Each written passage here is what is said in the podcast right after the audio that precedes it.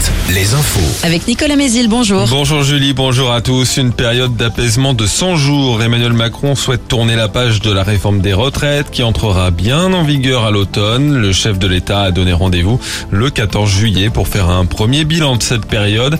Il a énuméré hier soir euh, trois chantiers autour du travail, de la justice et l'ordre républicain et du progrès.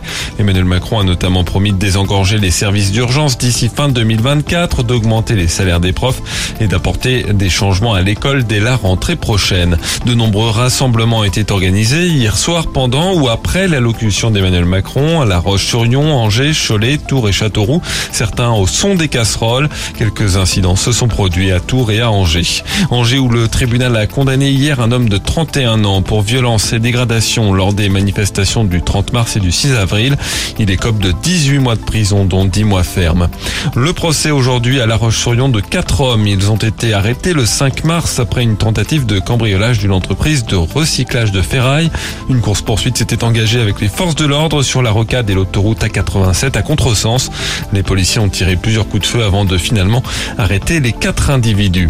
Nestlé va indemniser des familles de victimes dans le scandale des pizzas Buitoni contaminées à la bactérie E. coli. C'était il y a un an. Une soixantaine de familles acceptent un accord financier avec l'entreprise. Son montant est tenu secret.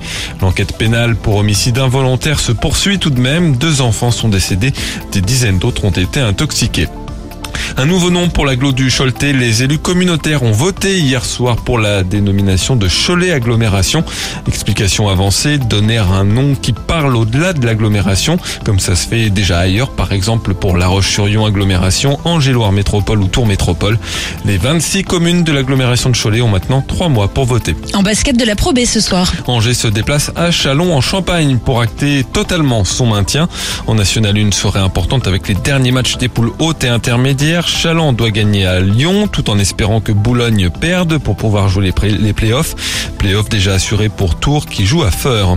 Le début du printemps de Bourges qui donne ce soir le coup d'envoi de la saison des festivals en plein air. M sera sur scène entre autres ce mardi. Enfin le temps ensoleillé avec toujours un peu de vent et après dissipation des brouillards et de la grisaille matinale. Les maxis ne bougent pas 16 à 17 degrés.